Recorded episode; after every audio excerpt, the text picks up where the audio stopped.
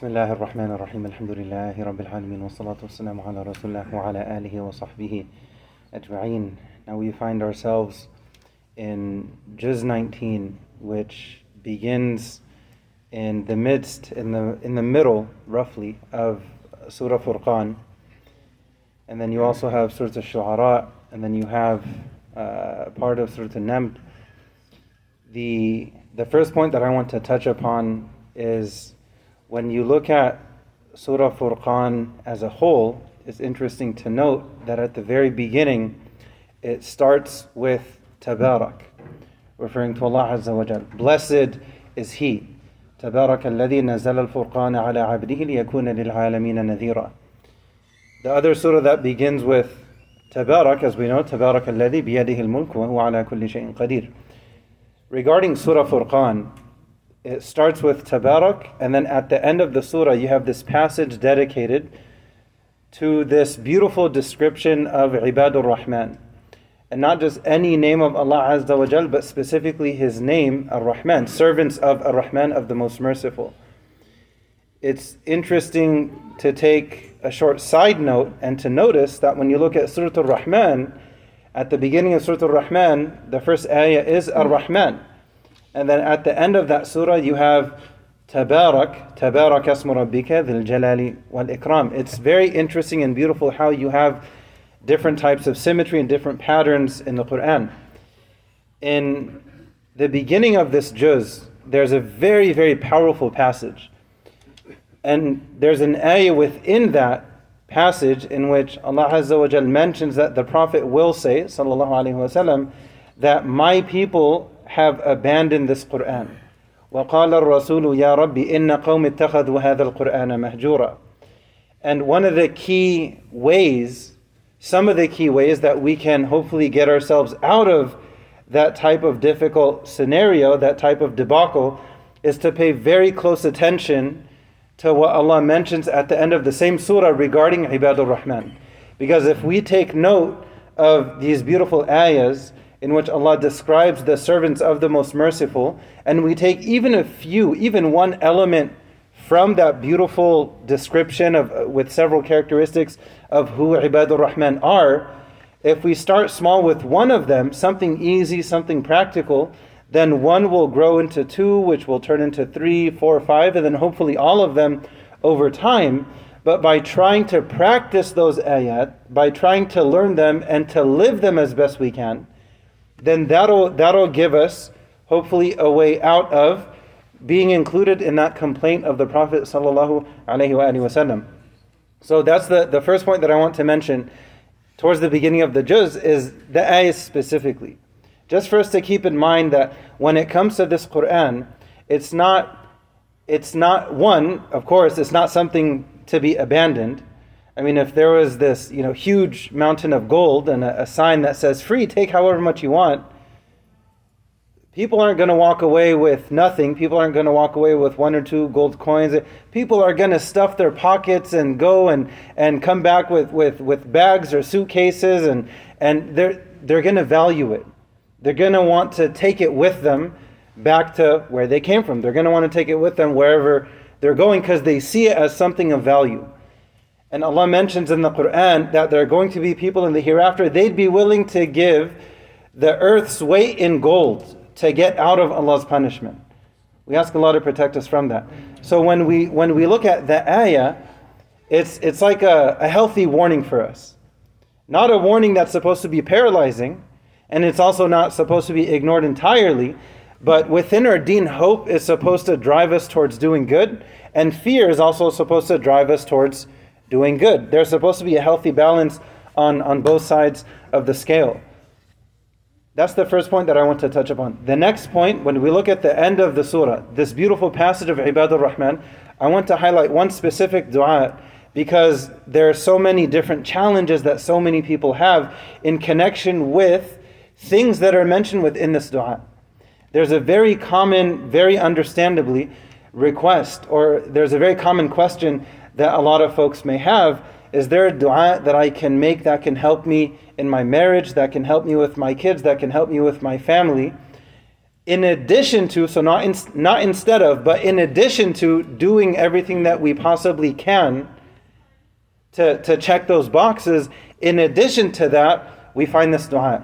والذين يقولون ربنا هب لنا من أزواجنا وذرياتنا قرة أعين وجعلنا للمتقين إماما Allah mentions, this is all the way at the end of the, the, the passage regarding Ibadur Rahman. This is the last description of them, and they are those who make this dua. They say, Our Lord, make from among our spouses and our, our progeny, make them the coolness of our eyes, and make us as a unit, وَجَعَلْنَا لِلْمُتَّقِينَ imama, and make us an imam for people of taqwa.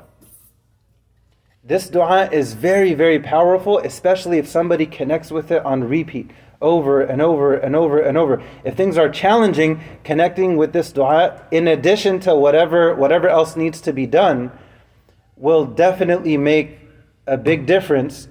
If things are challenging, it'll help. And if things are going good, then this will help for them to continue to go smoothly. So we always benefit when we make this dua, whatever the circumstances we may be going through, and we ask Allah for smooth circumstances for all of us, especially at home, especially regarding our, our marriages and our relationships with our children.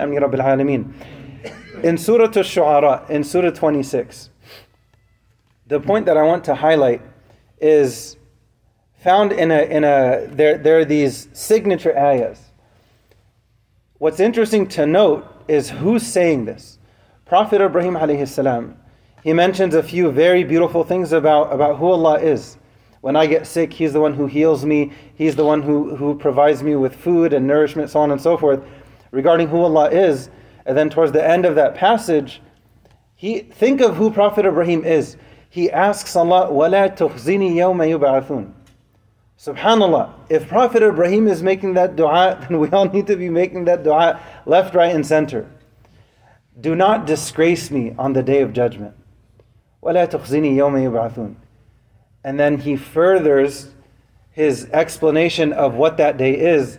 And this is where we find the ayahs, يَوْمَ لَا يَنْفَعُ مَالٌ وَلَا بَنُونَ إِلَّا مَنْ أَتَى اللَّهِ بِقَلْبٍ سَلِيمٍ Don't disgrace me on that day. On that day, nothing will matter from dunya. Two things are mentioned, but they're mentioned symbolically. On that day, wealth isn't going to matter, family isn't going to matter. In Surah Al-Kahf, Allah mentions, Al-mal wal-banuna zinatul hayat dunya These two things represent the pinnacle of the best of what dunya has to offer. So he's saying, whatever the best is that dunya has to offer will not help anyone at all whatsoever on that day. Unless you show up on that day with a sound heart. إِلَّا مَنْ أَتَى اللَّهَ بِقَلْبٍ سَلِيمٍ You find this constant theme in the Quran. It goes back to the heart. It goes back to the heart. It goes back to the heart. So I should ask myself during this blessed night in Ramadan internally, how is my heart doing? How is my heart doing? Am I at a place where I want to be, generally, in terms of my relationship with Allah Azza wa Jal? Is there anything good that I can continue doing in this month and after? Is there anything bad that I need to leave in this month and after? And am I asking Allah to help me with that struggle? No one is saying it's easy. It's not easy to build good habits, it's not easy to break bad habits. No one is saying that it's easy. But are we at least trying to polish the heart so that way when we show up on that day, we can at least sincerely say that, Yeah, Allah, I genuinely tried my best. Flawed as I may be, however many mistakes I may have made, I genuinely tried my best day in and night out to try to be good with you and to try to be good towards your creation. I genuinely tried. And there are different signs that indicate whether or not someone is sincere. Is that are those words actually being lived right now? When we look at this, it's a scary hadith, but it should be scary in a healthy way.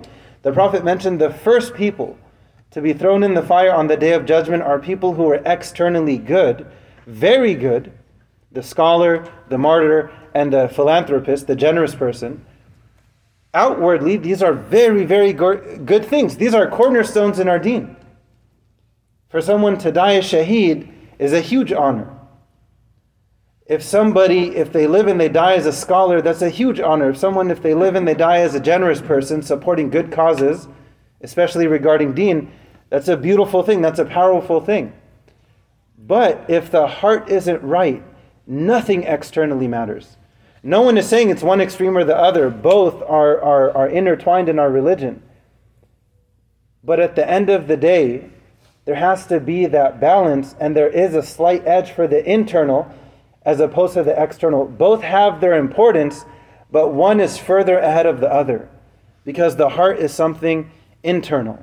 How is my heart doing? إِلَّا مَنْ أَتَى اللَّهَ بِقَلْبٍ سَلِيمٍ And then the last point that I want to mention um, at the end, actually, of, uh, of Surah Al-Shu'ara, it's part of a, a longer and larger discussion.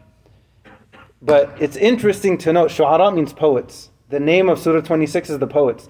And poetry was like nowadays, we're in the information age or we're in the technology age. At that time, in that place, it was poetry.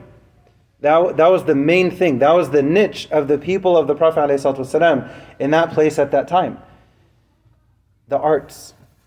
There's a need for us to lean more into the arts within our community in terms of making movies that represent Islam properly, in terms of producing artwork that represents Islam properly, leaning into poetry and spoken word. There's a need for, for many different things but it's interesting to note that an art was the main thing that was popular at the time of the Prophet. ﷺ. So at the very end of the surah, Allah praises those who were believers and were experts in poetry, and they used their skill, they used that art in ways to support and defend the deen. It's part of a, a larger discussion, but we do need more youth and more Muslims to be news anchors, to start businesses, to, to start news channels, to have that positive media representation that we need. We need to do this for ourselves. That's the last point that I wanted to mention. We ask Allah to make us people of Quran. We ask Allah to help us to live and die as people of Quran. We ask Allah to forgive our mistakes and to gather us in paradise. Amin Rabbil Alameen. Subhana rabbika rabbil izzati amma yasifun wa salamun al mursaleen. Walhamdulillahi rabbil alamin.